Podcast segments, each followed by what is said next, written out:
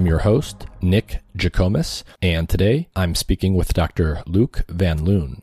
Dr. Van Loon is a professor of the physiology of exercise and nutrition in the Department of Human Biology at Maastricht University in the Netherlands, and his lab studies exercise physiology and nutrition. They look at things like skeletal muscle metabolism, the skeletal muscle adaptive response to exercise, the impact of nutrition and exercise interventions on muscle metabolism in health and disease, and a lot of stuff related to that. So, sports nutrition, aging, uh, resistance versus endurance exercise, all that that stuff. And we talked about exercise science broadly speaking. We spent some time early on talking about different macronutrients and how to how the body uses them for energy, so fats versus carbohydrates versus protein. We spent a good amount of time talking about protein in different ways, animal versus plant proteins and how the digestibility and absorption of those proteins varies depending on the food source you're getting the protein from. We talked about essential and non-essential amino acids and how the individual amino acids that we consume are not just the building blocks of protein protein, but oftentimes they serve as important uh, signaling molecules that tell the body and tell our cells to turn on or turn off different pathways that are relevant for building muscle and different physiological changes. We talked about protein synthesis, um, when that happens, how it varies across sleep and wake cycles, how it varies across the lifespan as we age. We talked about how protein synthesis responds not just to the amount of protein and the diet that we're consuming, but also the type of exercise that we engage in and how those things interact we talked about weight loss and how the macronutrient composition of your diet can affect how hungry or how full you feel throughout the day and how that might impact your ability to actually lose weight. And we talked about things like exercise recovery, um, what types of nutrition are optimal for recovery, uh, why your muscles feel sore. We talked about the different types of muscle fibers, type 1 and type 2 fibers, and how they relate to endurance versus resistance training, and how different types of exercise regimes can uh, affect each of those fibers differently. So if you're interested in diet, nutrition, exercise, and recovery, exercise science broadly speaking, this will be a fascinating episode. I learned a lot of really practical, actionable stuff in terms of how my body will likely respond to uh, changes I make in my diet and the types of exercise and physical activity I'm actually engaged in. As always, if you enjoy the content I'm producing on Mind and Matter, please like, share, and subscribe. The best way to help the show grow is to share your favorite episodes with family or friends. You can also sign up for my free weekly newsletter at mindandmatter.substack.com. That newsletter will give you updates about the podcast, such as upcoming guests, interesting research that I'm looking at that's coming out that's related to the subjects that I cover on the show, and some other interesting content that's science related that you'll like if you like what I cover on the podcast. That Substack Substack also has my writing. I often write about subjects that are similar to the ones that I cover on the podcast, and a lot of times I integrate what I've learned across various episodes into articles about various subjects. This episode is supported in part by Athletic Greens. Their main product, AG1, is a comprehensive and convenient daily nutrition product containing 75 vitamins, minerals, and whole food sourced ingredients with less than 1 gram of sugar per serving, no nasty chemicals or artificial anything. It's gluten and dairy free and compatible with paleo, vegan, vegetarian, and ketogenic diets. AG1 is a quick and convenient way to supplement your diet to help ensure your body is getting the nutrients it needs. It comes in powder form and you can mix mix it in water and drink it, or you can put it into a smoothie or a shake or something like that. I mix it into water and drink it with the first meal of each day, and it's super convenient. If you go to athleticgreens.com slash mind and matter, Athletic Greens will give you a free one year supply of vitamin D and five free travel packs with your first purchase. Their vitamin D product comes in tincture form, so you just take one drop each day. A large fraction of the population is actually vitamin D deficient, especially in winter months when we get less sun exposure, and vitamin D is super important for the proper function of the immune system and for a variety of other things. And there's even evidence indicating that vitamin D deficiency is correlated with more severe cases of COVID 19 in those who get infected. Every time I go into the doctor each year for a checkup, I'm always told that vitamin D deficiency is very common and I should be supplementing on a daily basis. So visit athleticgreens.com slash mind and matter or click the link in the episode description. You'll get a free one year supply of vitamin D with your first purchase. Hey everyone, I want to take a minute to tell you about a really cool health monitoring device I've been using for several weeks. It's called Lumen and it's a handheld, pocket sized device with a sleek design. It measures CO2 levels in your breath, which allows their technology to determine the extent to which your body is burning fats versus carbohydrates. Lumen helps improve your metabolic flexibility, your body's efficiency in shifting between using fats and carbs. It improves your ability to burn fat, which decreases your hunger levels and makes your body less dependent on snacking, and it can increase your energy levels by helping you develop a high functioning metabolism. I use this device in the morning, before bed, and after meals and workouts to track my metabolism. With just a couple weeks of use, I learned a lot about which foods were causing my body to burn mostly fat, mostly carbs, or both, as well as how long I need to fast each day to promote fat burning. Lumen is great for anyone looking to optimize their health for either weight loss or athletic performance. The easy to use app allows you to track your results together with what you're eating and how you're exercising, and it syncs with other devices like the Apple Watch. Click the link in the episode description to learn more and use the code MIND, M I N D, in all capital letters to get $50 off your Lumen device today. And with that, here's my conversation with Dr. Luc Van Loon.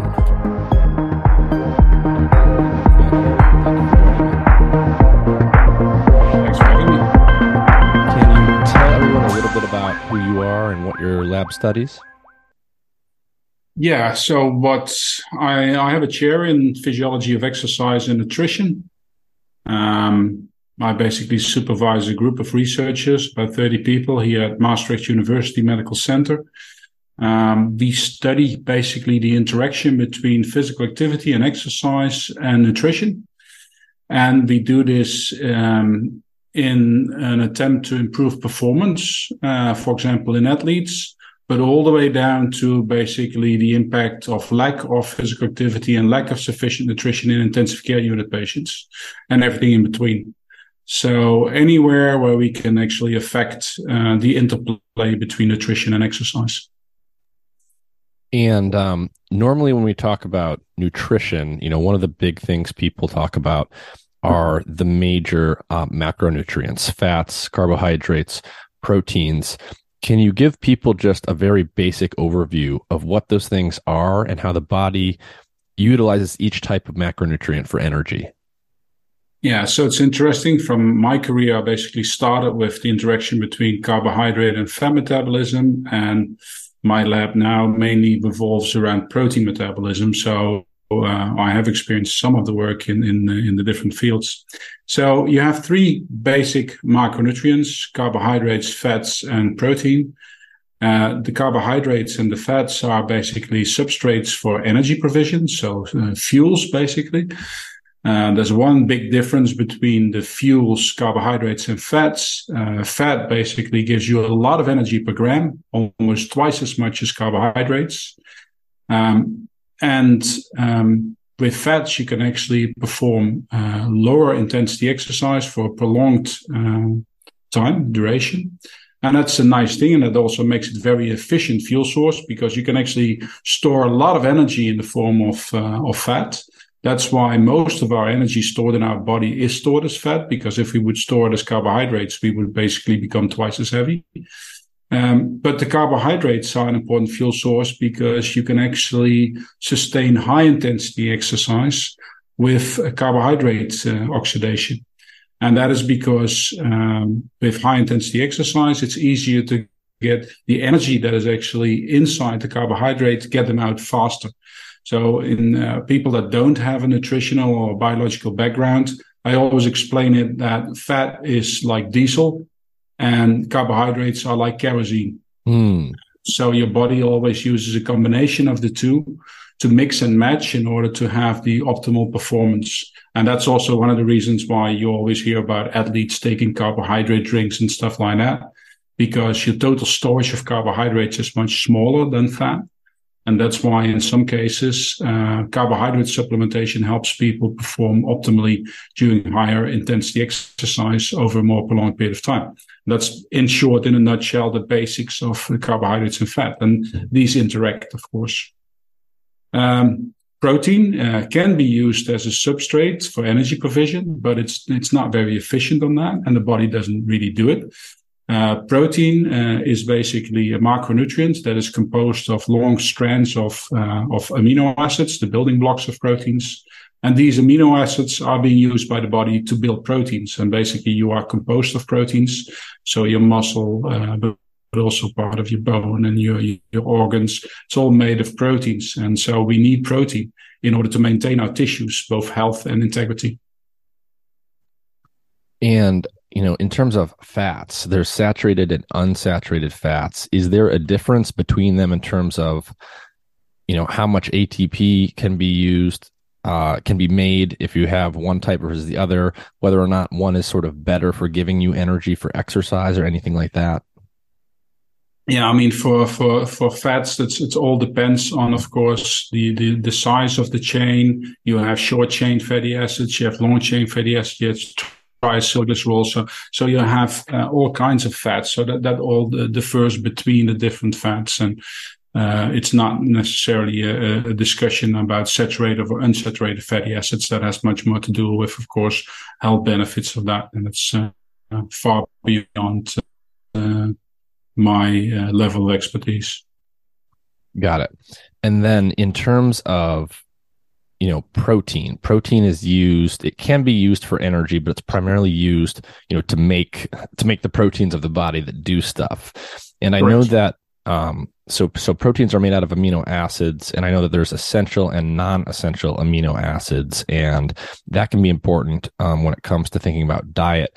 Can you just give people a basic overview of essential versus non-essential amino acids? Yeah i think that's i'm always confusing my students with, with this. So um, so in general uh, proteins are not being used as a substrate exactly what you say. But of course there are situations where you do uh, look at people that are in a concentration camp, for example, or doing a hunger strike uh, or a severe uh, deprivation or anything. You actually see that they start burning their muscle. So you can actually just just use uh, a substrate, a uh, protein as a substrate, but on normal fat conditions, basically it only contributes very little to energy provision. Now, proteins exist uh, in, in, in, basically conglomerates of uh, of uh, amino acids as the building blocks of proteins. And you have uh, about 20 different amino acids, and some are essential amino acids or named essential amino acids, and others are named non essential amino acids. The essential amino acids are being called this because the body can't uh, synthesize these amino acids themselves. Uh, the non essential amino acids are amino acids that can be produced by the body often through the conversion of essential amino acids. Um, and so therefore, theoretically, they are non-essential. However, in my perspective, um, I think the non-essentials amino, the non-essential amino acids are still essential in your diet. Uh, of course, that is always confusing the students because then I'm actually telling that the non-essential amino acids are essential. Uh, but it only refers to the capacity of the body to endogenously synthesize them. I see. So, so essential amino acids, you absolutely have to get them from diet because your body can't make them at all.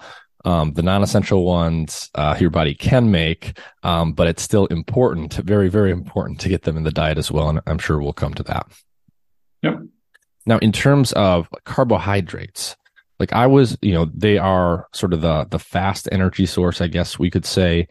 And I was always taught as a kid, you know, playing sports and stuff that, you know, my meal before, you know, my, the, the, the night before a game or something, or my meal before the game should be, you know, pasta or something that's got a lot of carbs.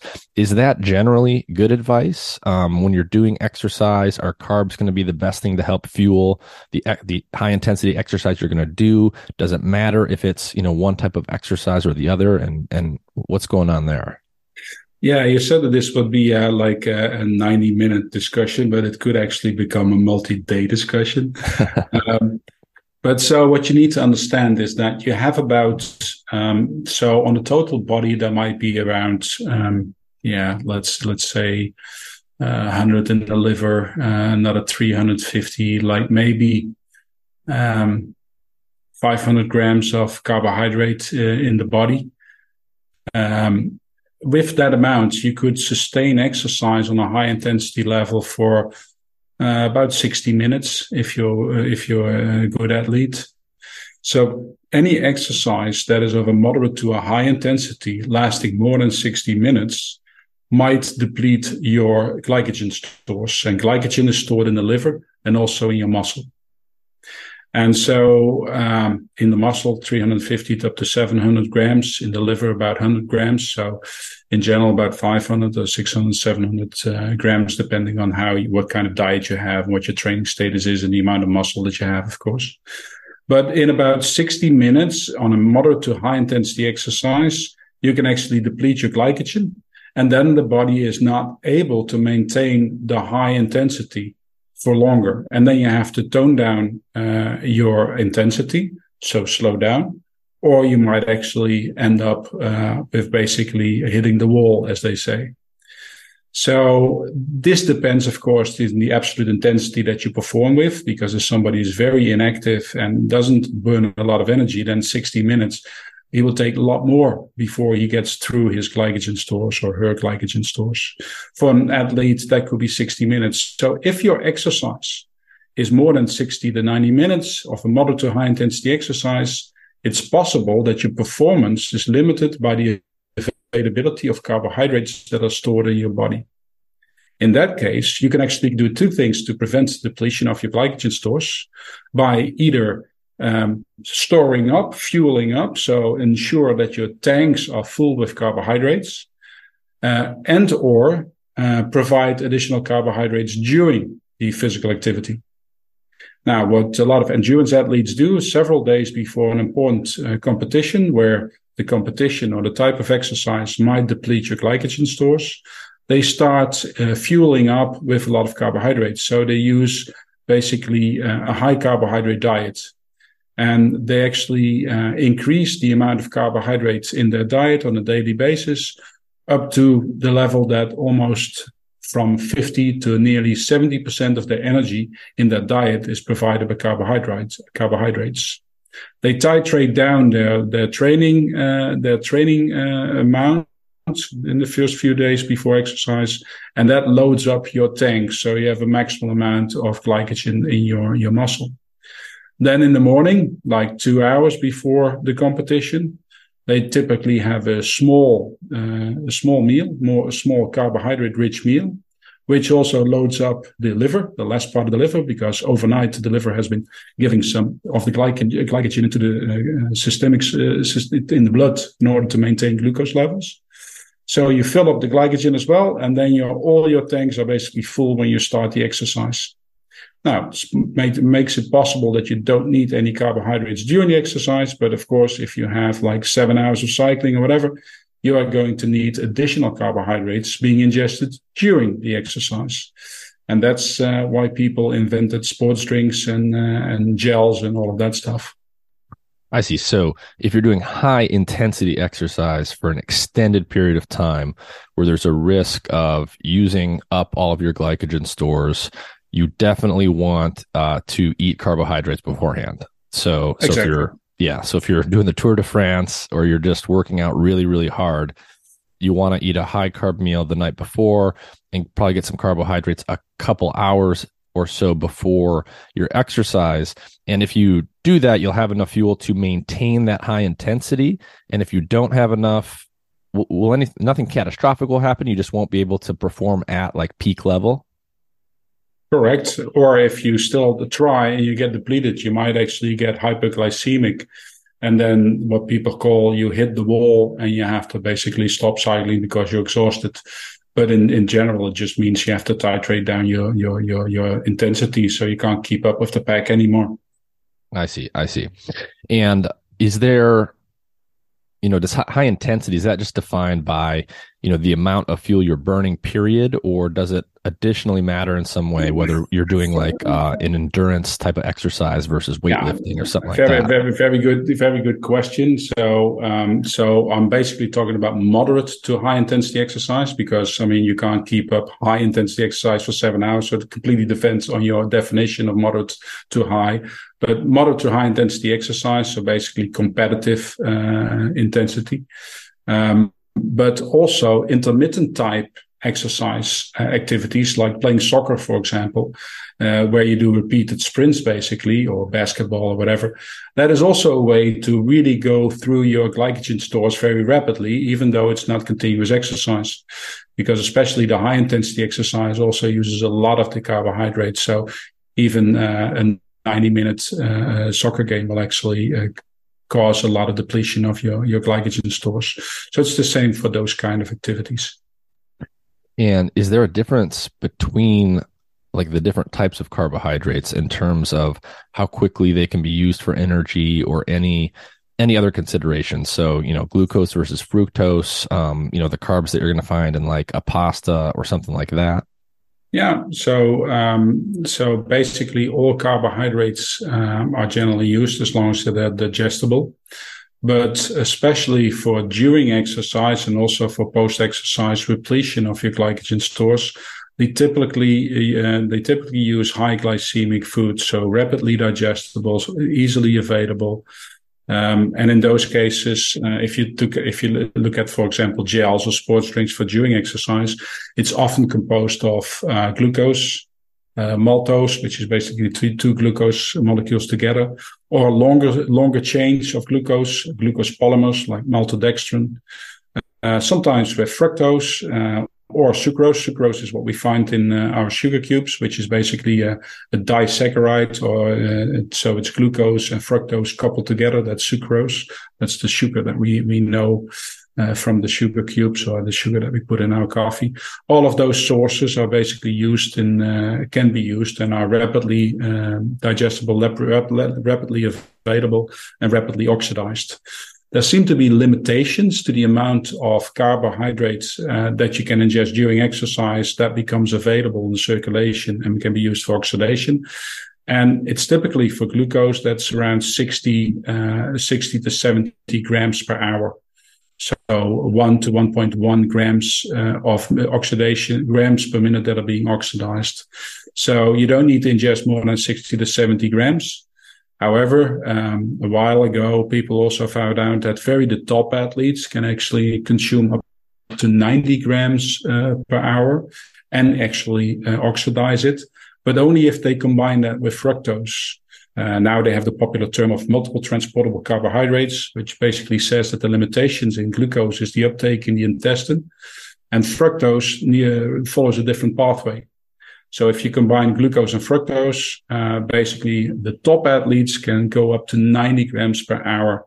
Uh, most of our more mere mortals uh, won't be uh, will never get above the 60 grams per hour probably. Um, but that is the, basically the limitation that you have. So it's not an, uh, a limitless amount of carbohydrates that you can supply, even if you have the right carbohydrate source during exercise. I see. So for high intensity exercise, uh, like a sports drink that has sugar in it, like Gatorade or something, that that actually is a good choice.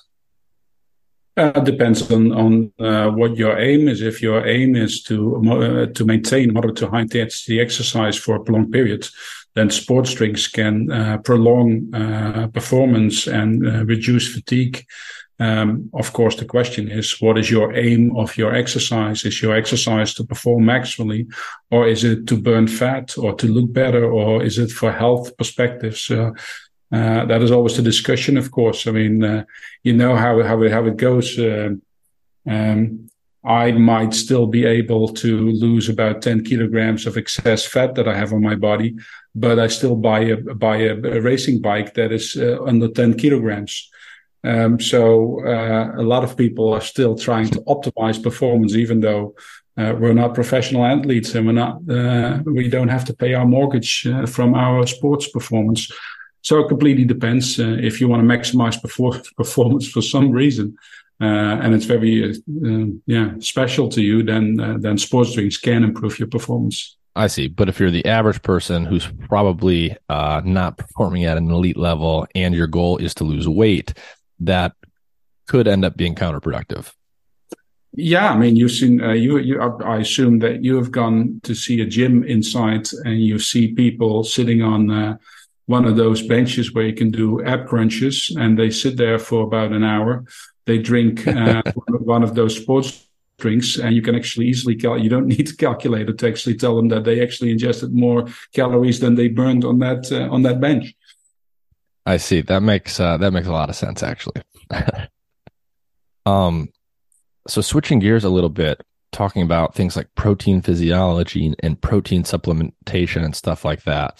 So if you're doing um, resistance training and your goal is to build or maintain muscle mass, that's that's the context I want to think in here. Um, one of the big areas that you just hear a lot about these days is uh, plant versus animal based foods and diets and plant versus animal based proteins.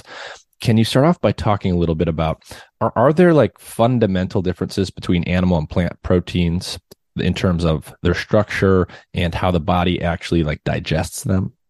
Yeah, I would love going there, but I think we need to take one step back uh, to first understand what proteins are, why we need them, mm-hmm. um, and whether supplementation has a benefit, and then go towards the efficacy of different proteins and their, the differences in quality, if you may. So, um, our body is constantly um, breaking down proteins and building them up. Now, I'll, I'll, later on we can discuss other organs, uh, but we'll stick to the muscle for now. Your muscle has a turnover rate of one to two percent per day. That means that your muscle, your proteins, which is your muscle, is constantly being broken down and built up again. That is amazing because that means in one to two percent per day. That means in fifty to hundred days, you have completely remodeled your muscle. Hmm. So this is a misconception that a lot of people have because they think the muscle that they have, that they always have that muscle. No, it's constantly being refurbished. So it's not like you lose your muscle and you build up your muscle. No, your muscle is constantly refurbished, like just like a house. The house is still there, but everything has been changed over the years. So you're constantly refurbishing your muscle, and that is convenient. We call that muscle plasticity. Uh, I saw that you also invited a lot of neuroscientists who, who will talk about brain plasticity or neuroplasticity, but you have also something like like muscle plasticity. Now, um, that is very convenient. So our muscle adapts to our use of the muscle because it's very inefficient to walk walk around with muscle that you don't need. And you can easily see that if you picture yourself. I always have these pictures for for presentations. Uh, and on the left, I always show um, uh, a famous uh, endurance athlete or a, tri- a cyclist or a triathlete, and on the other side, a bodybuilder. Now, picture the uh, the upper body of a professional uh, endurance athlete and that of a of a bodybuilder. Huge phenotypic difference. I mean, the the small guy versus the huge guy.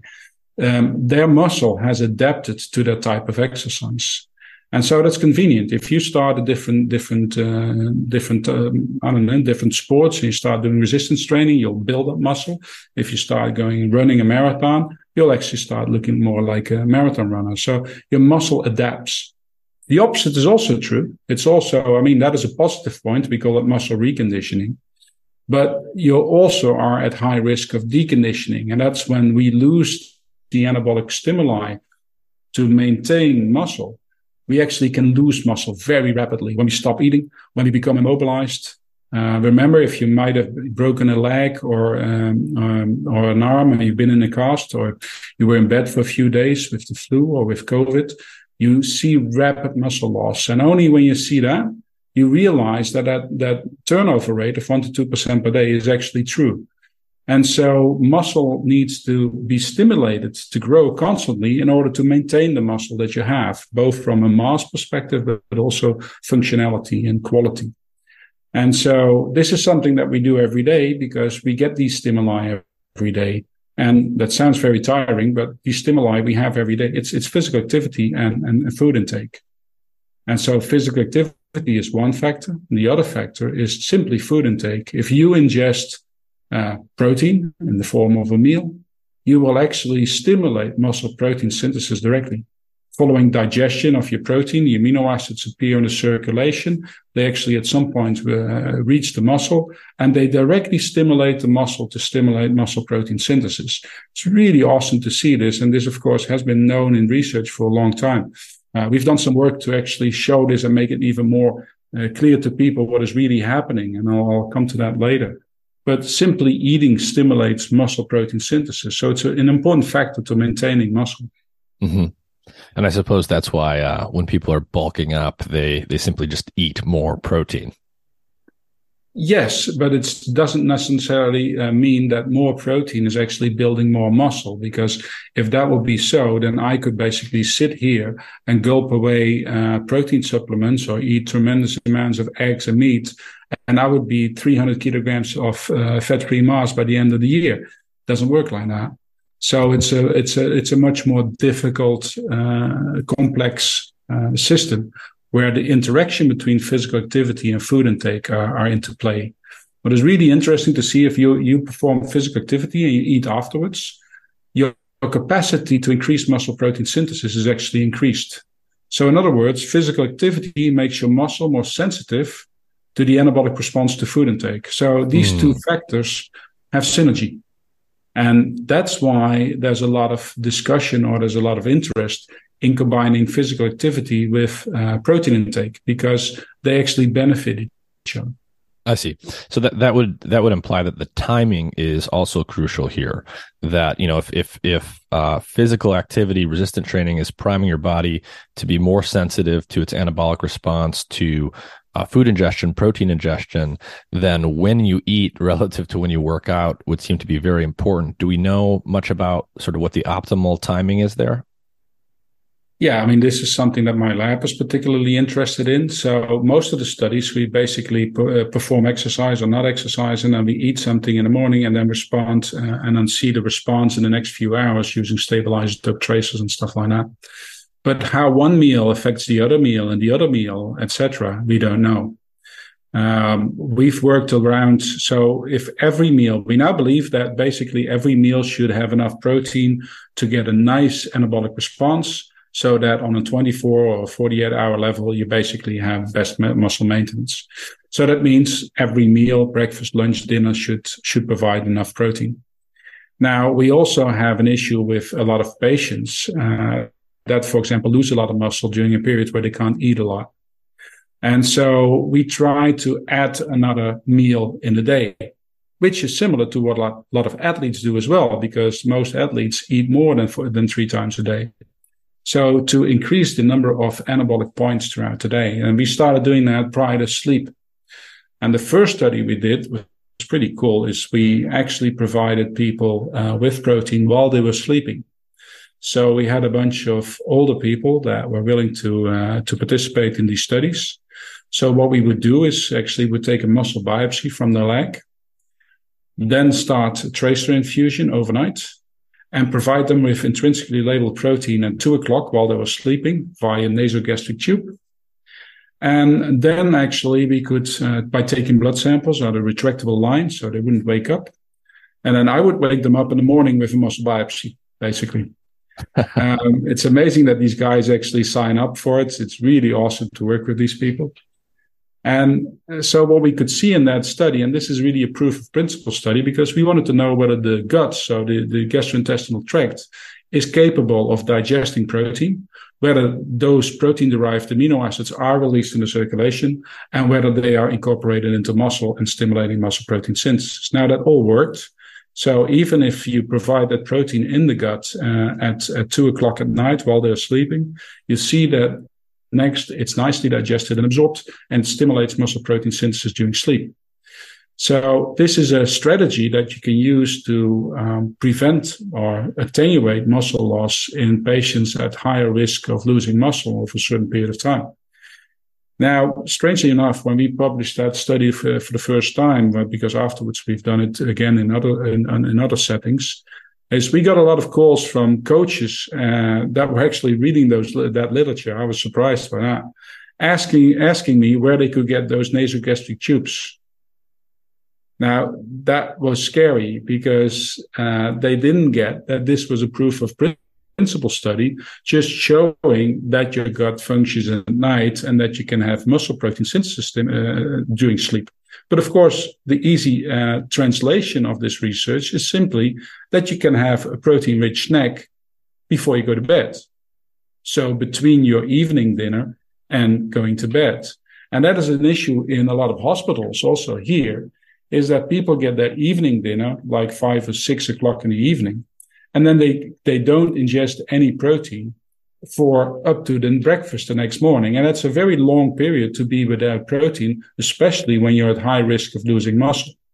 So this is basically the proof of principle to suggest that uh, a protein rich snack in the evening can help you to preserve muscle mass during a period of, of uh, for example, inactivity or reduced food intake or whatever. And of course, it's now also used, and we've also done that this with, with athletes, recreational athletes, being used uh, by athletes to optimize recovery. Uh, for example, during heavy training periods. So, um, for example, most of us, uh, if we exercise, we do this in the evening.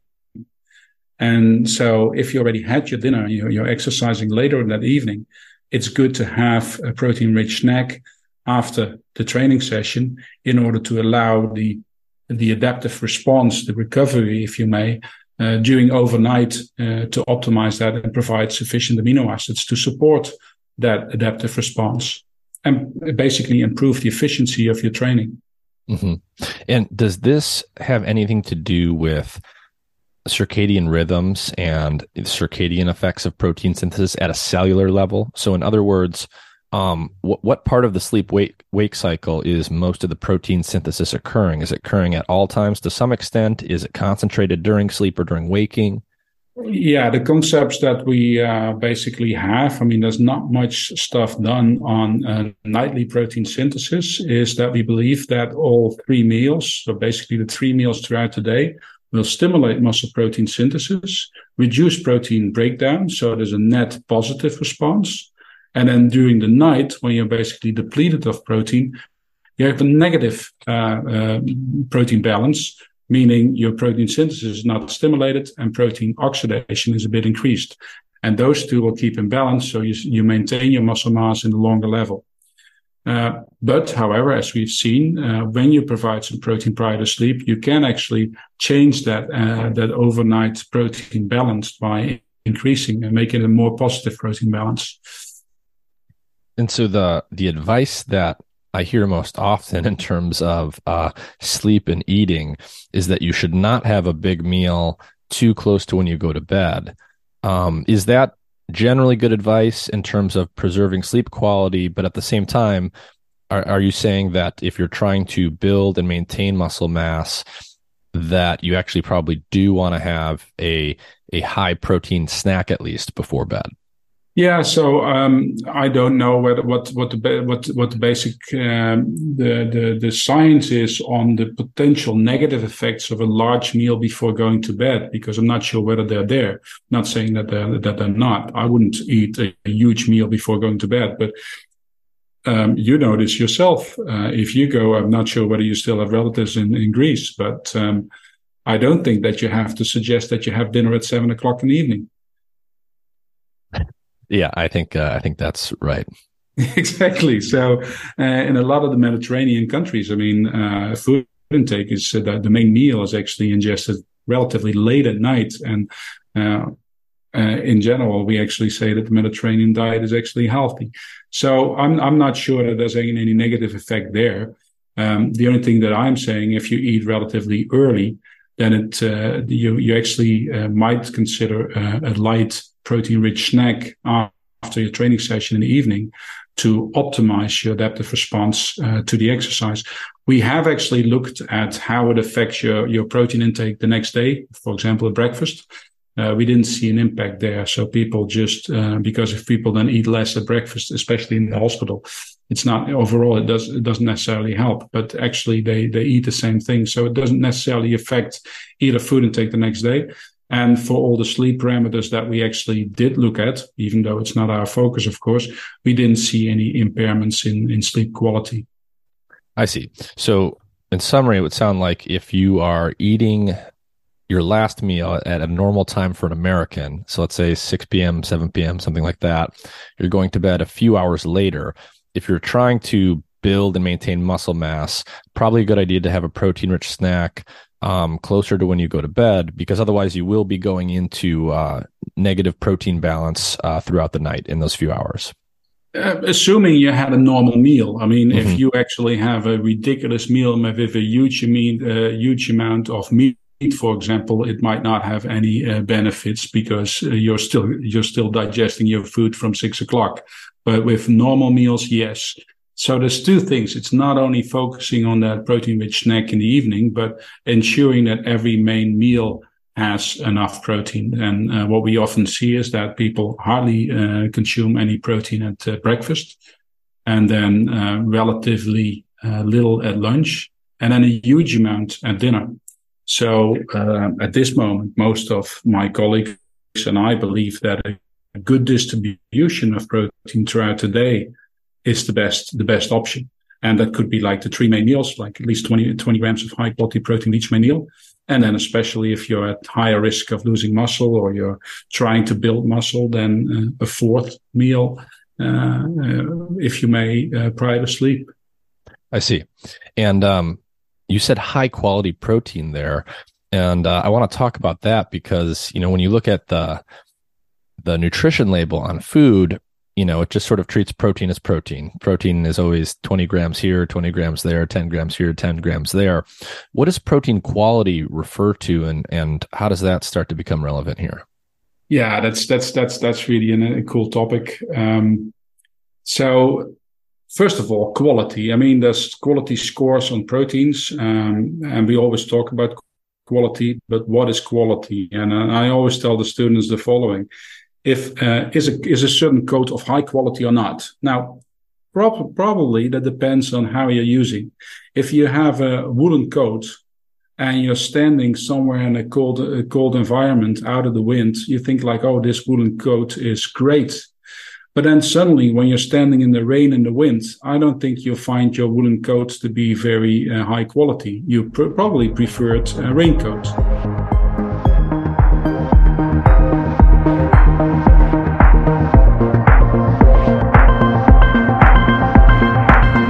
If you're hearing this, you are listening to the free version of the Mind and Matter podcast. The first part of episodes are freely available to all listeners, and the full episode is available to paid subscribers at mindandmatter.substack.com. Paid subscriptions help sustain the podcast and increase the quantity and quality of the content I produce. However, I don't want anyone to miss out on learning from my guests just because they can't afford a subscription. If you're interested in hearing full premium episodes but can't afford a paid subscription, simply sign up for my free weekly newsletter, send me an email, and I will give you a free paid membership, no questions asked. Paid subscribers enjoy benefits like ad free episodes, early access, and other subscriber only content on the Mind and Matter Substack. As always, I thank you for your support. No matter how you engage with Mind and Matter, the simplest and most effective way to provide support is to share your favorite episodes with family and friends.